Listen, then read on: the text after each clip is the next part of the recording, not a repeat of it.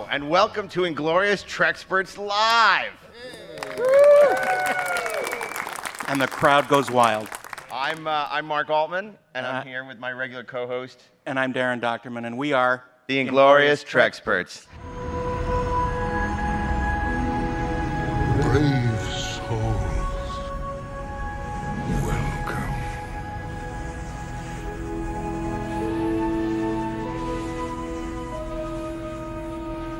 Is this the voice of God? One voice, many faces.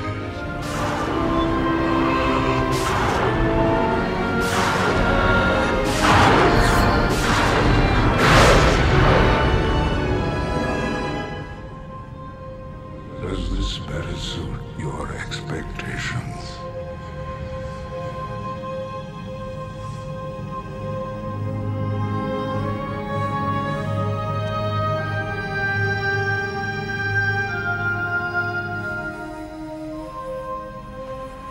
What's it?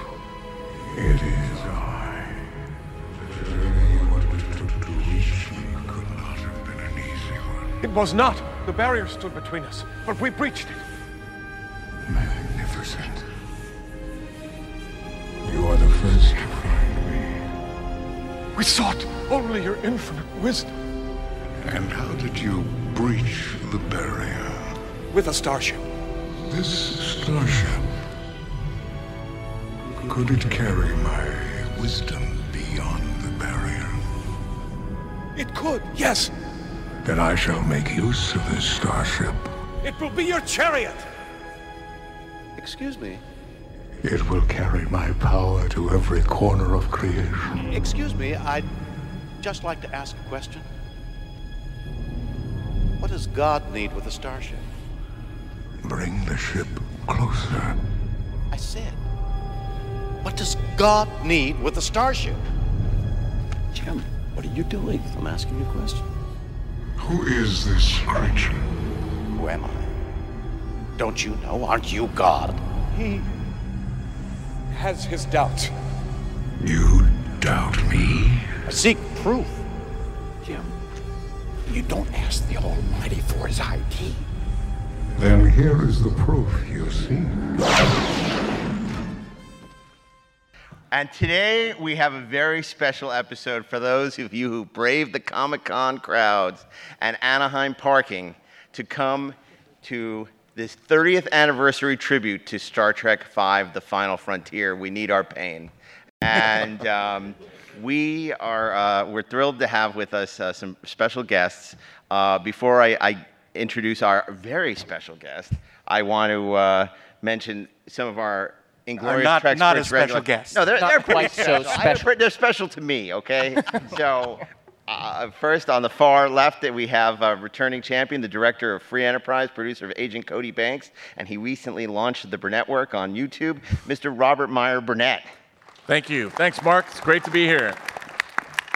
It's, it's, it's great that you're here, so thank you. And uh, next to him is the uh, screenwriter of such movies as Thor, X Men First Class. He was a writer producer on Black Sails, Fringe, and uh, some other really cool stuff like the Terminator Sarah Connor Chronicles and some you other things we can't talk again. about. I did. I worked on it hours before the panel. Um, and that is Ashley Edward Miller. Ashley, welcome. Hello. Thank you. Thank you very much. Now, I have to say,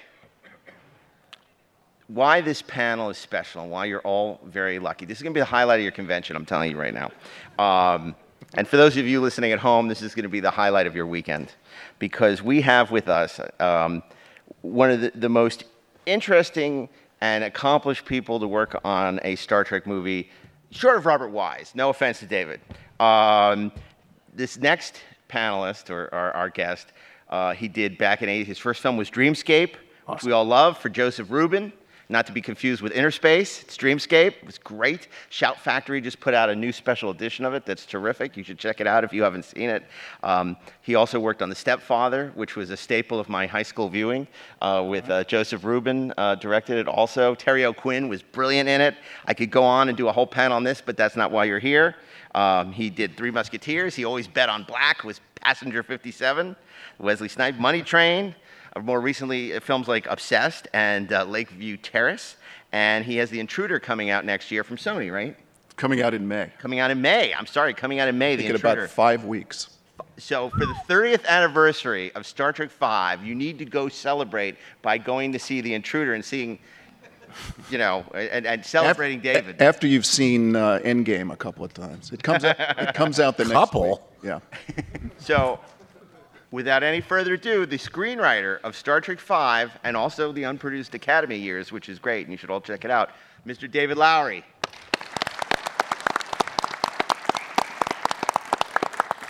So, David, we're, we're really happy to have you. I mean, I'm, I'm sure we have a lot of questions for you. I want to start. I mean, I sort of refer to Star Trek V as uh, the good, the bad, and the ugly, uh, because there's so many great things in it, and you know, then you have the Bran Ferren Effects, which would probably fall under the ugly of it all. But um, it is a, a movie that is more like any of the Star Trek TV shows than any Star Trek movie. It starts with a teaser, has a, a great teaser, um, and um, And the same budget, I think. Is the same budget.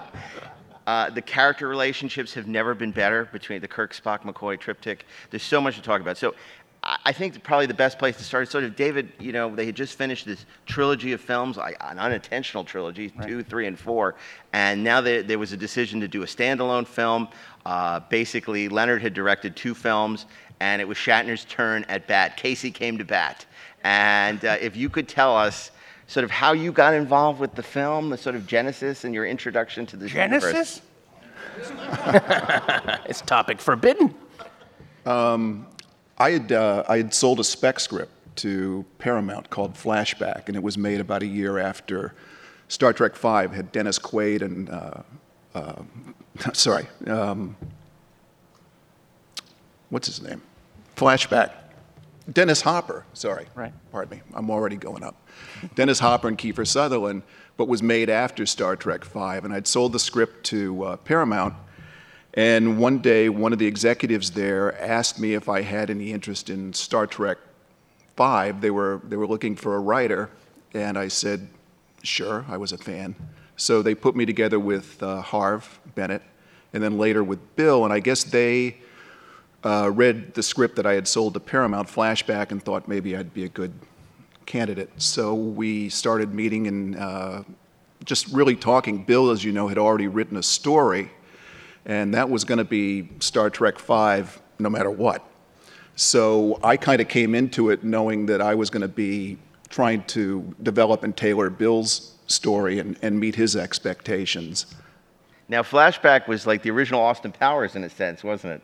I mean, in that uh, it, it deals with a character from the 60s who now finds himself in contemporary times. Yeah, and uh, I, I don't know what it was that they saw in that that made them think that I could write uh, Star Trek. They both said that they had also screened Dreamscape, and neither was impressed. so, so I guess it was really based on that script and then just the chemistry that happened when we when we got together. Well, the whole, the whole idea of a Star Trek film are characters from the 60s in contemporary times. Right. So that's probably why. You know, wh- what a ringing endorsement. Well, we didn't really like your movie, but we're thinking of hiring you. Uh, now, hadn't Shatner had a, a, a short-lived dalliance with Eric Van Lustbader? How, how do you pronounce his name? Loose spotter. Loose spotter. Loose Loose spotter. spotter? I'm, I'm terrible with the pronunciation. Jessica von Puttermaker. Um, but uh, yeah, so so and, and that didn't really work out. They paid him a ton of money, from what I understand. I, you know what? I don't know. My my version of that is that I I- I think Bill started kind of going rogue very early. Right. You know, he just made the assumption that he was directing the next one without really, you know, having these meetings and consultations with the with the studio or with Harv. And I guess I think kind of on his own he had sought out Eric Van Lustbader. Um, and I don't know to what degree they developed anything. Um, but Bill ended up writing, I guess maybe like a seven or eight page kind of outline, which was called um, Act of Love. I, I think also they probably went to Nick Meyer at some point, and I think he wasn't available. So I was the. That's what you say when you think there's no way in hell you want to work on a project. Oh, I'm sorry, I'm not available, but come back to me next time. And I have a feeling that was may, maybe what Nick was thinking when they approached him. Well, he was busy at that time. I mean, he was a very big director too, and you know, there was also uh, this question as to whether Leonard was even going to be available for the Right. for the movie. Because he was a, after Star Trek Four was a very much in demand director. He'd done Three Men and a Baby, which was huge, and uh, was doing a bunch of films. He had to deal with Touchstone. He did Good Mother, which was not as successful. So he was on a run of, of successful movies. And the question was, would he play Spock again? Was Yeah. that something you guys talked about internally? We we did. Um, it, there was a time when it looked like he wasn't going to be available, and so I think we spent a couple hours sort of. Could we replace Leonard? Could you cast somebody else in this part? Could anybody else play it? And what I remember are some of the names we came up with were um, James Coburn, oh God, I would. Martin Landau. Martin Landau. which wasn't the worst idea, you know, because he and Leonard they kind of played the same character on Mission Impossible, and he had they had some of the same qualities, but it was never really a serious discussion. So, unfortunately, Leonard became available, so it all worked out. It's so interesting because Martin Landau had been one of the original choices for Spock Oh, back is that in right? the 60s. So and again, after they were thinking of replacing Nimoy. Oh, After the really? first season, Yeah. There was talk about, you know, what options do we have, and, and Nimoy's or uh, uh, his name popped up again. And I think he was playing Spock in Space 1999 too. Uh, was a character devoid of emotion, More or less. Um, so that, that's really interesting. So you said when Shatner approached you, he had a very strong idea of what he wanted it to be. Now this was to find, to actually find God. Uh, Yeah, it was. Um, and I think the reaction that we all had to it was, you know, this is this is interesting. You know, this is this is ambitious. Um, but I know Harv was reluctant because he thought that it was a little bit of a kind of a shaggy dog story, meaning like, what are you really going to find when you get there, and will it be satisfying, or will it just make the audience shrug and and and and forget it?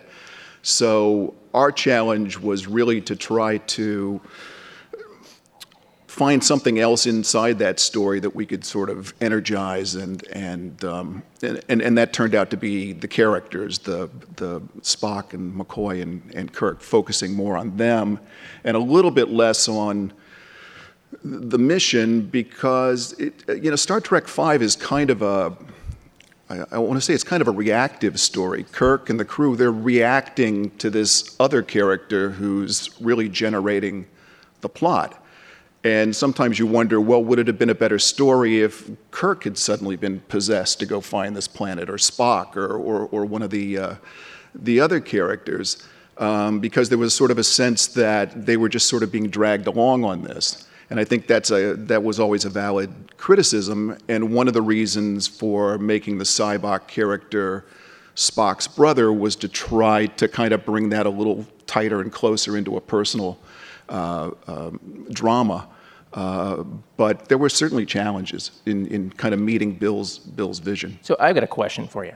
Um, you said your initial reaction to the document, to the, uh, to the concept was, well, this is interesting. Now, in my experience, when somebody shows me a document uh, and I say, well, this is interesting, my subtext is generally, are you out of your goddamn mind? Yeah, I know what you mean. I think there was part of that, you know, involved in this, but at the time that I entered into it, I don't think, you know, it was still, everything was still kind of in flux. And I think there was always going to be a possibility that maybe we'd go in some other direction or somebody would come up with some other kind of idea. Um, I, had, I had ideas for what I thought Star Trek V could be. Um, but it became clear pretty early on that Bill was going to have his vision. You know, we're not going to let you get past, uh, you know, this question without uh, giving us a sense of what some of those ideas may have been that you had that you wanted to bring to the table for Star Trek. Well, you know what I wanted to do? Um, I wanted to do the searchers in space. That's great. And I always believed that during that sort of Pon farr ceremony that uh, Spock had with, um, uh, what's her name? Oh, with Saavik. Bring- Saavik, that there was a child Right. from that union. And my idea was that some sort of Pharaoh like ruler, alien, whatever, is kidnapping children around the galaxy for some kind of biblical reason. Steals Spock's child, whom Spock was not present for the birth. And Spock decides he's going to find his son.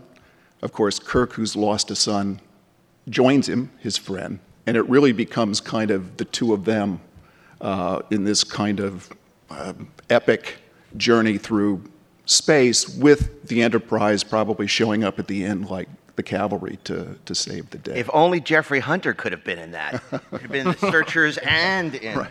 I have to say, I've always, I've always, you know, thought if I could go back in time, what would be the one thing I could do? I would want to go kill Hitler, right? But no, I think I want to go and let David make that movie instead because I'm really. I would love to see the Star Trek version of the Searchers. Yeah. It- it- you know, it- De Kelley used to pitch after Star Trek Six. He had an idea. He always wanted to do um, Star Trek Seven is the Professionals, and the Professionals was also a western, um, which is a great western. It's not as good as the Searchers, but it was a great idea for a Star Trek movie where basically Kirk has to put together this team of people to go and uh, go on this mission. And they find out that the mission is a sort of a false flag kind of thing. And it was like, it was like, wow, maybe De should have been more involved creatively with the series. Um, You know, what's interesting about that also is that at the time we were getting into this, there there were questions about D and D's health at, at that time. And so very kind of in very mercenary fashion, my idea was that you would begin that movie with a with a birth on on Vulcan and a death on Earth, which would have been McCoy. Um, and that would have been sort of the, the, the, the beginning of that, of that story. I, I, I never was allowed to pitch this. I may have mentioned it to Harv at some point, but it wasn't something that I ever brought up to Bill. But of course, it had al- already been established on Next Generation that Dr. McCoy lived into the Next Generation time. Is that right? I wasn't Yeah. watching Next Generation. I'm sorry. David, uh, uh, yeah, I'm curious. The, the, I recently read the Act of Love story. It's a pretty serious and thoughtful and sort of. Uh, I was surprised by it. By it, I thought it was actually pretty good, but it's not funny. And the, the tone of it is, it's, I wouldn't say it's somber, but it's definitely, there's sort of a mournful element to it in a way. Yeah. I mean, it was clearly Shatner dealing with getting older, and I don't know if it would have made the best movie, you know, but it was, it's an interesting document to read in that it came from Shatner. Yeah. Were you, was there any mandate because Star Trek 4 was the funny one? That you had to deal with humorous elements and sort of make sure whatever it was you came up with was lighthearted, mirthful, and funny. Yeah, that was an imperative. That was that was part of it, and that's what made it difficult. You know, to to to, to, to take that kind of somber and serious uh, story and find elements and, and, and, and ways to sort of inject humor. You know, the idea of the Enterprise and the crew going back to San Francisco in 1986, I mean, that's inherently comic. You know, the, the premise is comic going to see God, yeah, there is a way to make that funny, but you know, Bill's intention was to make a serious movie, and Paramount's intention was, you know, Star Trek Four had been so popular, such a crossover, had found a mainstream. 4. Yeah, it- that's really what they wanted. So there was this kind of duality and this kind of schizophrenia in, in, in trying to accomplish both, and I think that that was really a challenge. Was really hard. But what if God is a whale? See? This takes care of a lot of things. or at least he lives in an aquarium. Actually, it, I wonder how much of that is um, kind of going way, way back to the success of Star Trek IV. How much of that um, is responsible for what is even now um, a feeling at, at Paramount in the film division that Star Trek films work best when they, in some way, come back to Earth? I mean, I know for a fact that that's something that is constantly Yeah. on their mind. Well, you know, um, in the early days, watching um, The Next Generation, which I did watch, um, I remember once they discovered the, the holodeck, they wanted every episode. You know, that was a, such a fantastic, you know, concept because it allowed them to, you know, do all these other. And I always thought that that was a, similarity in a way to these kind of things about going back to Earth on Star Trek, where it was like it was almost like the mission was not quite as exciting as interacting, you know, in the present.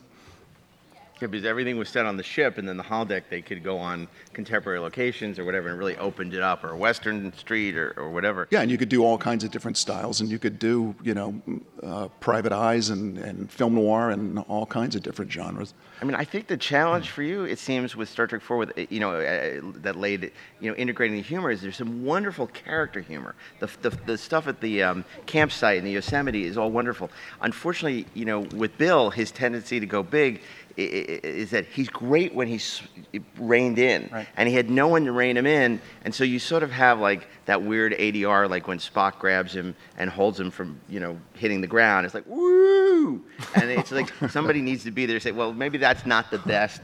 Uh, you know, reaction, and then he plays stuff a little big, and then you have the Scotty hitting the header beam, Right. um, you know, and it's just like because Shatner will always go for the joke. We know that now. We know that you know. I mean, everyone who, who who's seen his career post, you know, the Star Trek films knows he loves, you know, to, to be funny and for a joke. And Right. you know, Star Trek is why Star Trek works is it's operatic. It's larger than life, but it's also grounded in a reality, which makes us love it. Um, so once you guys had sort of hammered out this story, um, how you know how did it evolve over the course of sort of you went off and, and wrote it, and then you were getting notes, I imagine, from the studio and from Bill and from Harv and Yeah, I think it was a longer process than, than most. There were a few bumps in the road and, and, and questions about the availability of Leonard and, and, and De. There was a writer's strike in there somewhere where I couldn't work. Um, and then the dates got pushed back a couple of times. Um, so yeah, there was it, was it was a kind of a long process, but as I recall, once we started shooting, it, it was a locked script. It was a Harv Bennett production, and Harv's scripts were generally locked, you know, before you went to shoot. And I don't even remember any. I, I, was there for the scouts and location and shooting and so forth. They were very gracious, and I r- to- really appreciate that that Bill and Harv were very inclusive and brought me along to be part of it and be part of the meetings and and uh, collaborate. Um, but um, sorry, I went off there. Well, I want to ask you about, you know, you mentioned Harv Bennett, and we should really stop and talk about Harv. Harv passed away, Was it I guess, two years ago. Harv, you know, Harv had sort of become the great bird of the galaxy for the movie series. Um, but what's interesting is Harv not only is a producer, but fancied himself a writer and, you know, wrote Star Trek 3, wrote part of Star Trek 4. How was that for you? Was there, uh, you know, in terms of you weren't just dealing with producer notes, but I'm sure at times he had his writer hat on and maybe wanted to get in there. Was that difficult at all?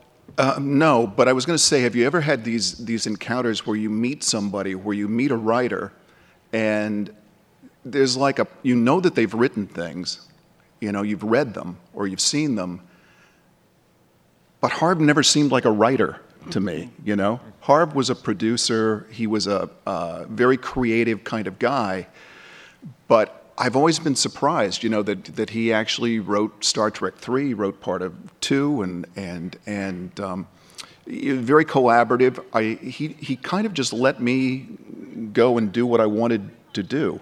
But the but I'll tell you the amazing thing about about Harv Bennett, um, and you don't see this anymore, is that whenever I would do a revision or a rewrite, um, Harv would incorporate it into the script. He would go into his office, he would close the door, nobody could come in, and he would spend the next two hours or whatever it took reading that script again from the first page to the last page just to see how those small changes impacted uh, the story. And I don't think anybody does that anymore because we just scroll on our, changes, yeah, you know. But uh, so he was an amazing guy in that way and very thorough. I think he felt a little bit of resentment at that time um, because he had a deal at Paramount. He had an overall deal at Paramount, and they were supposed to be producing other Harv Bennett films other than the Star Trek series. And though they developed some, he never got that opportunity. I think each time they just wanted him to do the Star Trek again. They would say whatever they needed to do to get Yeah, him. and he it- wanted to direct too. That was his other, I guess. When that that's an Academy Year story, we'll talk about that. But Yeah, I think I think Harv's um, um, desire to direct, I think, really came out of some frustration of, of working with um, uh, Leonard and working with Bill over the years. That it was finally his turn to do something, and um, it never it never happened. But um, he was an incredible incredible guy, and he was very. Uh, he became a friend and a, and a mentor, and I miss him a lot. He, he actually, I think, passed away, was it one or two days before Leonard Yeah. yeah. passed away, too? Yeah. Yeah, that's right. Um, I want to ask you because um, obviously, I think one of the reasons Star Trek V gets, I think the primary reason Star Trek V gets a bum rap is because of the visual effects by Bran Ferren, which are, you know, clearly not on par with what ILM did on the previous movies and what was in contemporary cinemas at the time, uh, you know, and, and, and there's a much longer conversation to be had about, you know, why Bran Ferren got the effects and, and um, I think uh, we, we discussed it a little bit. Kirk Thatcher talked about it on the podcast a little bit uh, about problems on Star Trek 4 that led to them seeking out other visual effects vendors. And uh, the test for God, I understand, came back you know very strong, and they sort of made their decision to go with Ferren. And that actually does look great, George Murdoch and the light at the end. Um, but can you talk about the constant budget travails? Because at the time, Star Trek 5 was the most expensive Star Trek movie yeah, it was what 45, which was a little more than Star Trek: The Motion Picture, um, and but yet you, the constant need to rein it in because the above the line was so high on this movie. Yeah, well, Bill had a huge appetite, and um, although during shooting he, he claimed that all he did was eat one baked potato a day. That's how he kept his weight down. It was a potato this big. EFP. Yeah, it was very it was very ambitious, and of course, um, you don't like to blame bad special effects for reasons why your movie isn't working. But if you really look at contemporary films and movies made today, they're they're kind of all special effects, and and very dependent on on their effects. Um, you know, we had big concepts about what this God planet was going to look like, about what happens there. Um, you know, we had this these these these rockmen type creatures that were supposed to form out of the natural formations, and you know, later in later years, we we I think they came up with one rockman, and it was a guy in a suit, and it was it was very disappointing. And uh, and then a few years later, in uh, Galaxy Quest, we finally got the Rockman in that. It was just in the wrong. It was in the wrong movie but yeah, there was constant disappointment in terms of what was what was possible. And if you look at some of those shots where it, it almost to me sometimes looks like they just sort of pasted a page of the you know, a picture of the Enterprise over a, over a star field. But um, I, you know, I was disappointed in that. Um, the other thing I was disappointed about was, you know, they hired Jerry Goldsmith to do to do the score. And I was like, wow, this is fantastic. Jerry Goldsmith, he's the greatest film composer in the world. I can't wait. And he reprised the theme from the motion picture, which the next generation had been playing at the top for like the last two years. And it was, it's a great theme. I mean, don't get me wrong, it's wonderful. But it's like if you get Jerry Goldsmith to, you know, compose the score for your movie, give us something else other than just kind of like going back and, you know, reprising. Uh, No, I, I think that I think that he was sort of uh, marking his territory with that on that to reestablish himself in the movie realm again really. uh, by by taking that original theme and establishing it in this movie because the previous three movies didn't have that theme in it. That's, that's true, but I feel like it had been used up by the next generation for Oh, a couple it- of years. You know, I because I, I, I love that I, I love that theme and I love the score to five, um, and it's considered one of the best scores he ever did. And I don't think I don't think that using the, I don't think that using the same theme was to me, to me, it was kind of like, oh, I've got a scene in a drawer somewhere that I've already written that I can use See, for this. to me it was reassurance. All right, that's I'll go along with that. Let me ask you because you know ever since Khan, and this has been before Star Trek Five and since, uh, with the notable exception of four, Star Trek's always or the studios always say, "Who's your villain? Who's your Khan?" And in your case, you have Sybok who starts as a villain, and then we find out he, he's he's not a villain. You have the the Klingons. Did you have a sense of there was this pressure to create this big bad that? Um, the, oh, you know, and how, how did how that work? And also, can you talk about uh, the original choice for Sybok, which of course was uh, Shakari or Sean Connery, as uh, the anagram goes. Well, we were never going to get Sean Connery. That was that was that was clear. We weren't going to get Sean Connery. Um, but you know, it, surprisingly, if you look at Star Trek Four, there's no villain in Star Trek Four. Um, I guess the villain or the opposition is time itself and the the, the, the, the ticking clock. And mankind's foolishness. Yeah, in the uh, in the original story that Bill wrote, and you'll be fresher on this than I am, but um, I I think the character who was called Zar at that time was a little bit more extreme. I, I, I kind of remember him being a, uh, quite a bit more sort of warrior-like, or, or uh, you know, and, and, and it might have been good for us to have kind of gone back that way. I, I feel like by one in making him uh, Spock's brother, but also in making him sort of a, a, a visionary um, and a guy obsessed with this quest and finding this this place. It made him a much more sympathetic kind of kind of opponent. Um, and I think you know, you know, Bill Bill was fascinated with uh, evangelists, television evangelists, particularly Dr. Gene Scott. I don't know if you remember Dr. Gene Scott, but he used to sit in that kind of throne and wear funny hats. This guy. And I guess Bill had met him also. So he was so his, his inspiration, I think, for this was he was just fascinated by these kind of messianic, you know, figures and and and, and characters. Um, but again, Sybok got kind of toned down and smoothed, you know, uh, down. And I'll never forget a decision that somebody made, which was, if you remember in most of the movie, uh, Larry Luckinbill has this kind of wild hair and beard and so forth. When they end up in the climax going to see God, he's cut his hair Right. and his beard. And I th- said, What is that? What? And I guess their thinking was he just wanted to look more cleaned up or presentable to, To God. to meet God. good. I Going gotta get a haircut to meet God. He's very judgy. Yeah, I never got that. I, uh, I will say, I'm actually kind of a big fan of Sybok, uh, mainly because of his turn at the end. Um, and it, it's to the point where whenever you know we talk about Spock's family on, say, other shows, which Star Trek in the title, and Spock's family is a big deal. I always ask myself, where that is Sybok? You know, it's like there's another brother out there. What's he doing? Where is he? I, I guess Laurence Luckinbill was someone that uh, Shatner had seen playing uh, LBJ and got really excited. I, I think it's a perfectly credible performance. I think he's 100%. terrific in the movie. But it also shows the importance of star power because, of course, you have in Star Trek Six Christopher Plummer playing Chang. Um, you know Ricardo, who's you know was well known because of Fantasy Island and uh, his great noir films, and had been around for many years.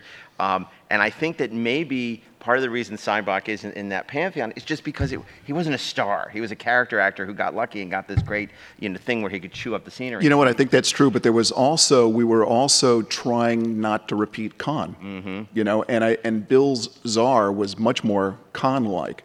So we were trying to find, as I recall, trying to find a different direction uh, for the character so that he wouldn't come off quite so showboaty and and uh, huge. So And- oh, go ahead. uh, at some point, um, during the process of, of the story, and uh, at some point in early earlier drafts, Spock and McCoy are are turned away from Kirk, right? And the actors uh, had a problem with that. so Or funny. That's how. That's it- exactly the question. I was That's funny. Okay. And that was that- just the one I was going to answer too. Because I have been thinking about this, and Because I think that yeah. scene, as it exists in the film, is the greatest scene in, in Star Trek movies. Thank you. Yeah, It's- it was- and it's shot really well too. Yeah. Yeah. And, um, you know, I'll tell you something. Um, originally, of course, it was going to be a story where it's like Kirk stands alone. Right. You know, one man against everybody. And then Leonard said, Well, I don't feel like I would desert Kirk no matter what. So then it became two men against everything. Little less dramatic, right? One man strong, two men against, a little weaker. then McCoy said, "Well, I wouldn't either." So now it's three men against everybody. So And Jimmy Doohan didn't care. As long as he got was paid, he didn't in the care. corner. he was he was knocked out on the on, on the deck somewhere. Another annoying scene, by the way, which in in script, you know the one I'm talking about, where he walks down the hall and he says, "Well, I know this ship like that." Back, I'm like, bang, you know, and falls down. They lit that so brilliantly Yeah. that it makes him look so stupid and ridiculous. And you know, as scripted, it was supposed to be some dark corridor and something, you know, hanging down. Now, look, it's it, it may not be the funniest joke of all time, but they made it like the least funny joke of all of all time. We, we know. Yeah, I, I, I think you know. Look, unfortunately, and as a as a writer, you don't have control over this. Where he was really let down, also, is you know hair and makeup. uh, The, the, the, they look older in Star Trek Five than they do in Six. Production design is not a particularly good-looking movie, and the costumes are not very good. So you know. eh, When people say, "Oh, you know, maybe I don't like Star Trek 5, it's like you are undermined It's kind of at every turn by sort of things out of your control. Well, you know, one of the things that I think worked worked against it also was that by Sybok being this sort of renegade leader with this sort of motley ragtag crew, and they came up with these ideas of, well, they wouldn't have regular phasers or laser beams or whatever. They had these pipes, then they shot rocks out of the pipes. And, you know, uh, conceptually, that's, that's smart. But on the other hand, when you go to stage that, it looks five and dime. You know, it looks cheap. And I think that was that that worked against the movie. Um, but it reminds me of, of, of a scene I, I, I always tell people about, which is there's a, you know, there's this moment where Uhura does the, the singing and the fan dance Yeah, kind sure. of thing. Oh, we know. I had I had pitched that as as a as a joke. We were just sitting in a room, and I said, you know, you know, and Bill and Harv looked at me and was like, "We're going to do it," you know. So they decided that they would do it. When we went when we went to shoot it, we were out in the desert somewhere. It was very cold at night, and there were these dunes, these rising dunes, and he had I don't know 30 or 40 extras dressed up in these alien costumes. And the idea was that these aliens were going to be scrambling up the side of this sand dune, attracted to Uhura at the top, who was doing this sort of sirens, siren song. And we had those big Ritter fans going to get wind and sand blown around. So there was no sound being recorded. And, and uh, Nichelle was not there for this. It was just sort of a side angle shot, the camera of these 30 or 40 people scrambling up the side of this, this hill.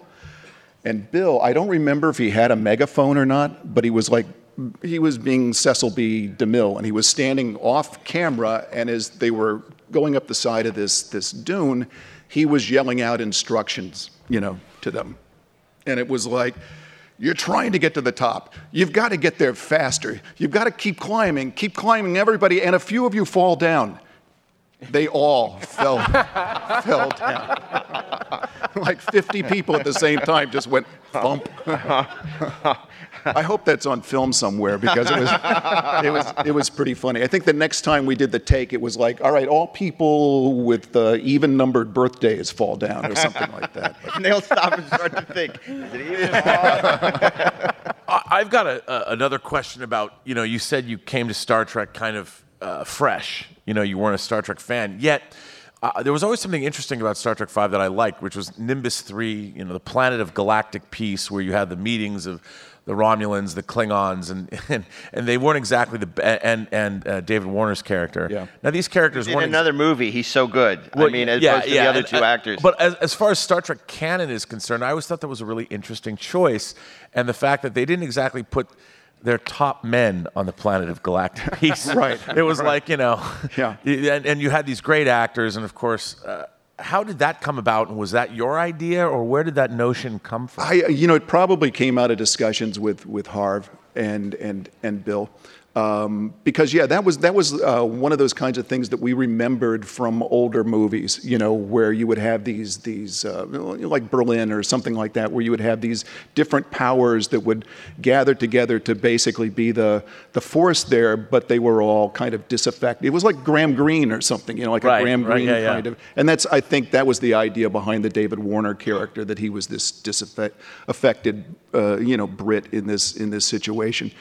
David Warner, by the way, one time asked us all to come to his trailer. He wanted to talk to us about something in the script. And so Harv and Bill and I, we piled into the, the trailer, and Warner held up the script. And he said, In this line here, do you mind if I put this word here and this word over here?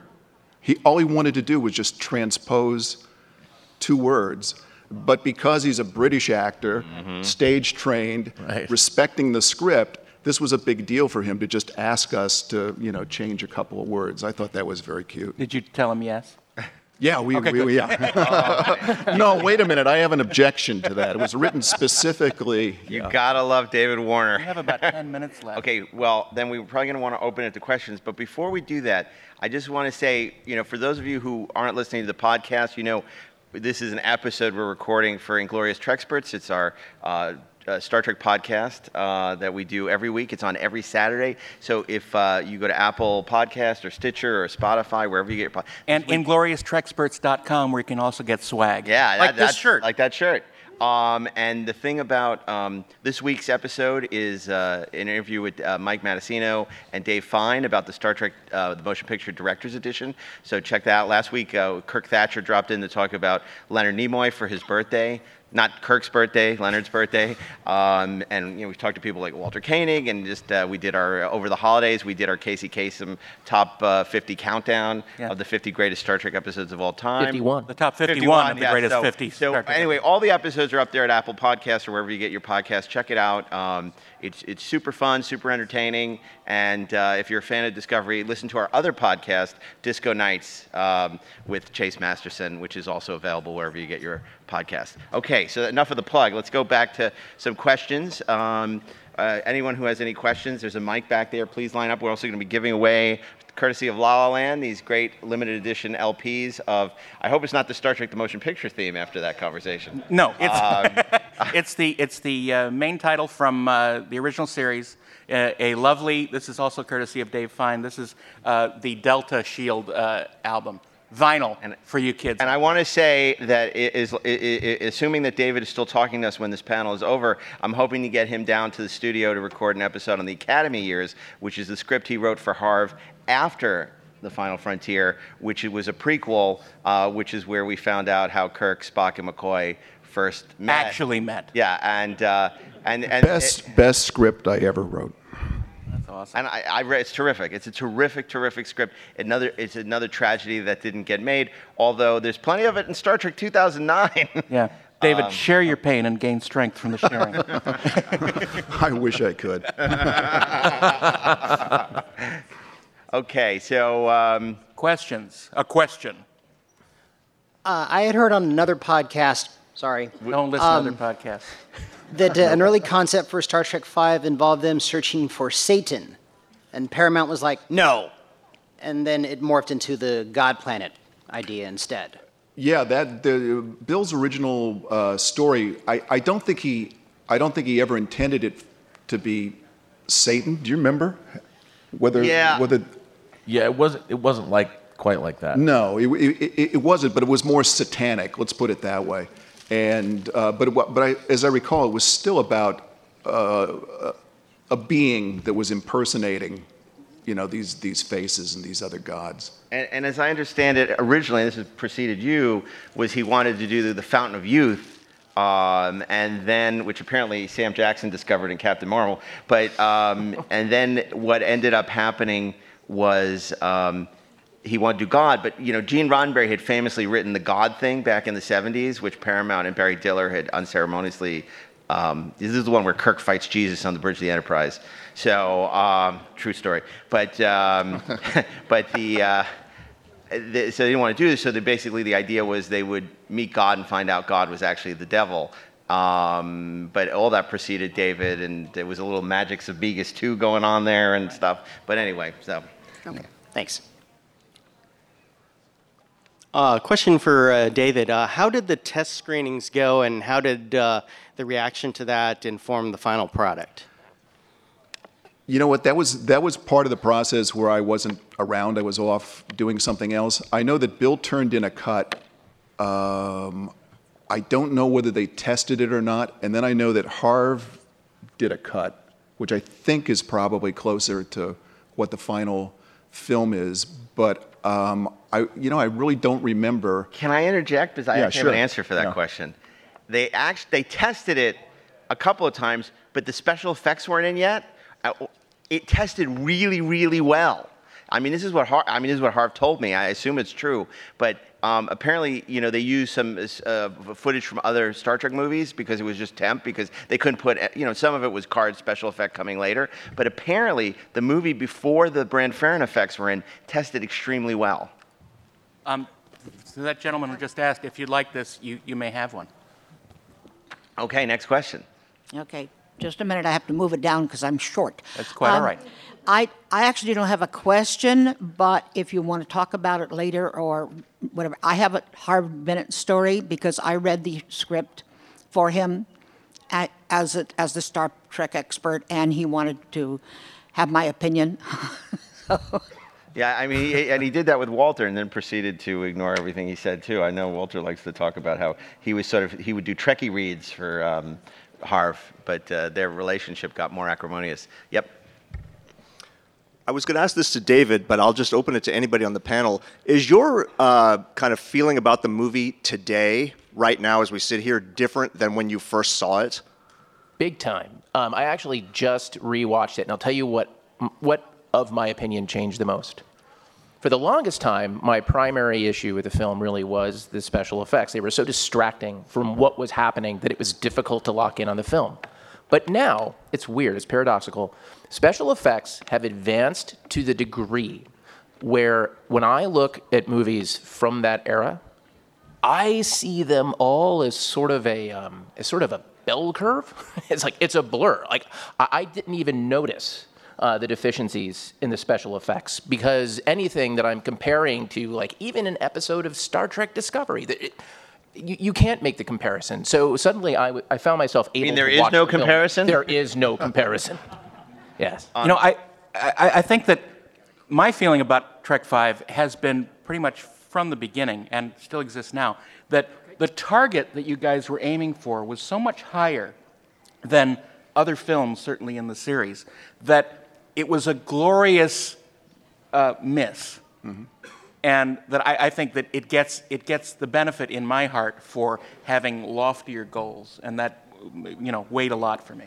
Thank you. I'd like to know what David has to say to that. Uh, um, just in terms of, ha- ha- you know, do you go back and watch it all? You know, what have you re-evaluated it? What was your feeling then? What was your feeling now? That's an interesting question you asked. You know, for people who uh, make movies, and the guys here know about this too, it's very hard not to see your movie as a, as, as a big photo album of memories. Because you tend to remember how we got that shot, or what was going on that day, or who showed up or didn't show up, or what the problems were. And to me, my experience in working on Star Trek V was was an incredibly happy experience, which is which is why we were disappointed when the movie came out and didn't you know perform to to everyone's expectations. But it was a wonderful time in my life, and I was treated so well and met all of these wonderful people um, and was there for so much of it that I just watch the movie now as kind of a, a, a happy happy memory yearbook, yeah, kind of thing. That is such a, I mean, such a great answer, and I, I, I totally get that. You know that it's, it's, and uh, you know, I would just say from my perspective, I look at it and I, there's so much in it. I see what I love, and I try and, you know, I love that opening teaser. I think it's brilliantly shot, that homage to Lawrence of Arabia. I, I, you know, Andrew Laszlo's cinematography is all over the map. is There's like some beautiful stuff at the end, the silhouettes on the mountain and the Trona Peak stuff, and then there's some just really sloppy stuff. But you know, I would be remiss if I didn't mention what my absolute favorite thing is, and I got to ask you before we wrap up. Excuse me, what does God need with a starship? Wh- Where is that a Bill thing? Is that a you thing? I mean, that is one of the most famous lines in the history of Star Trek, and uh, it's certainly something that I know we all love. Um, where, what was the Genesis? Again, Genesis. Stop with Genesis. it's a galactic controversy. it was Um, it, it was an original line. It was a line that I that I wrote because I wanted to sort of diffuse the the situation and the and, and, and the incredible seriousness of it.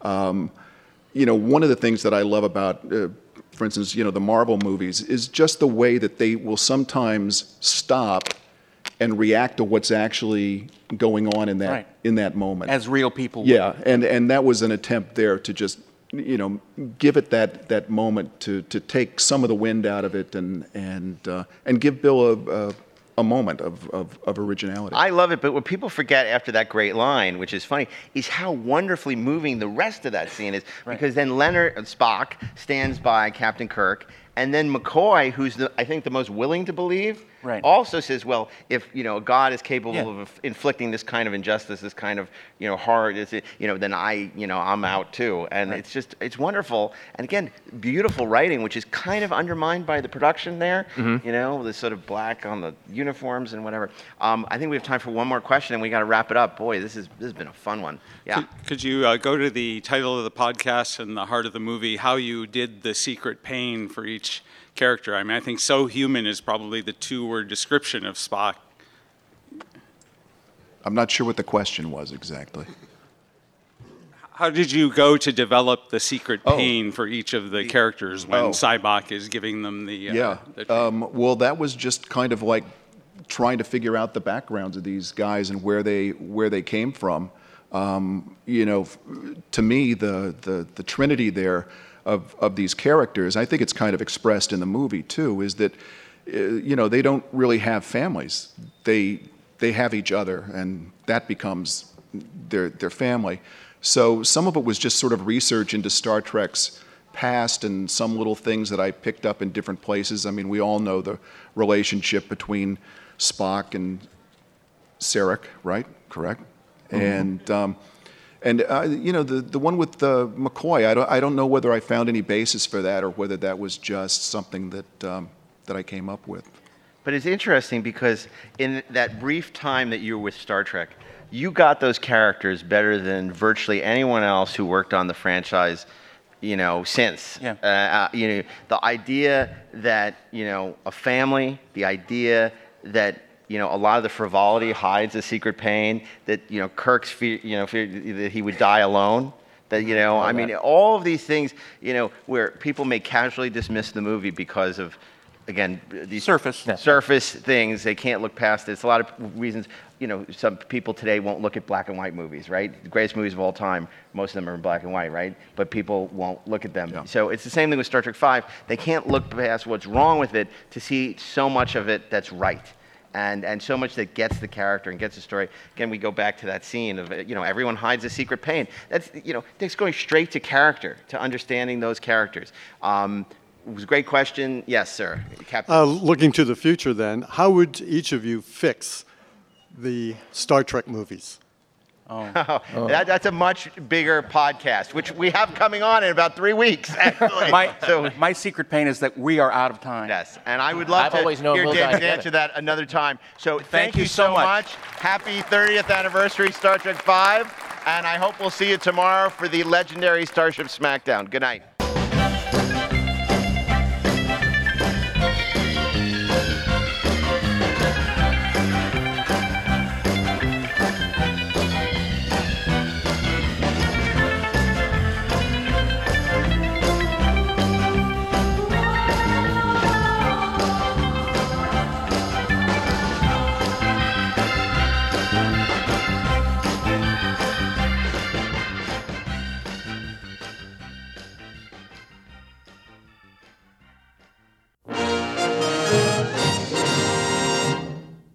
This podcast is a production of the Electric Surge Network.